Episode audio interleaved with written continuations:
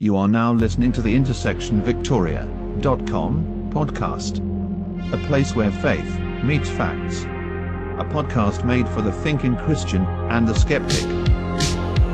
I believe in a God who holds the heavens and the earth in existence. I believe that on the basis of rational evidence.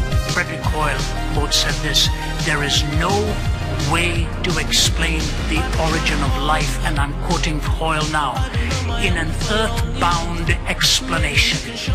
They saw no contradiction between faith in God and the utmost excellence in rational inquiry.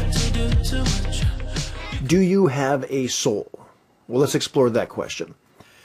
Now, when I sit here, or when you're sitting here watching this video or reading a book, you experience life as a singularity, or what we call the I, or the you. Even a child at their youngest age refers to themselves as me.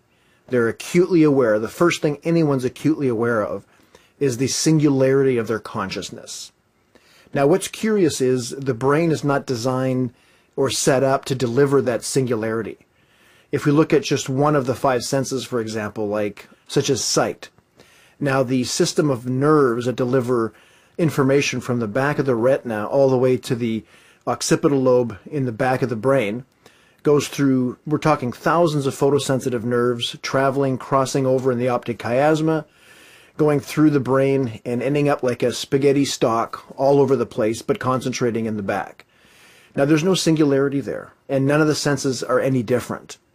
Yes, there is interconnected neurons. The brain is a network but that would deliver the experience of a team, not a singularity. This is the curious dichotomy between what we experience as far as consciousness and what is the brain is physically designed to deliver. Because a physical system like nerve endings occupies space by definition. We don't experience life in that way. We experience it as a perfectly converged I or me or ego. Now Plato and countless other thinkers throughout the centuries have argued that because we experience reality in this way, there has to be a part of the human mind which isn't physical. What the ancient Greeks would have called the metaphysical mind, and what future philosophers would have called the soul or the spirit. Now, another thing to think about is that there is a difference between thought life and brain activity. They are not one and the same. Now, of course, they coexist. So if I have a thought and I'm in a functional MRI machine, they'll pick up a signal that that thought creates. Now, in the same way that a puppeteer holds the strings that are attached to a puppet and moves it around at will, but they're not one and the same. The puppet and the puppeteer are not the same. In the same way, could it not be that the soul or spirit or immaterial nature of consciousness is connected to but not the same as the brain? Now, there's a very easy thought experiment that we can do to settle that question. So let's say scientists wanted to study your brain to determine what thought you're having when you're having certain brain activity. So they hooked you up to machines, they had all sorts of monitors turned on, and every time you had a thought, every ounce of your brain activity was being recorded. So which neurons were firing, at what intensity, uh, at what duration, which parts of the brains were being activated, etc. Let's say we had sophisticated futuristic equipment that could track every electrochemical activity in your brain when you had a thought. Now, the one thing, no matter how well they could monitor your physical brain activity, there is one thing they could never know by watching every physical event occurring in your skull. And that is, ironically, the thought itself. The only way we could build a catalog of which thought goes with which brain activity is if we asked the subject what thought they were having when a certain brain activity was being triggered in the brain.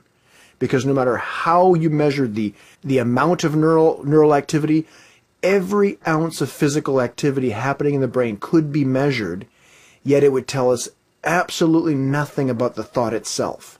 The subject would have to let the scientist in on their thought life. It is not accessible purely physically which proves that there is two simultaneous events going on when a person, a conscious person has conscious thoughts.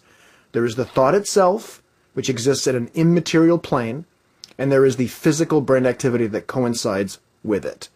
and they're tied together like strings. You could poke someone's brain with a prod and sh- shoot electricity into their head, like they do in in uh, surgical cases, and trigger a thought.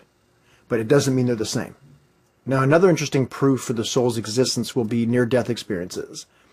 Now, in our modern times, with modern technology, with trauma vehicles such as helicopters and ambulances, we can take people from a scene of an accident to the to a trauma center where our surgical technology is is more advanced than it's ever been. And as a result, what we've had is more and more people will go into the biological death spectrum and be brought back.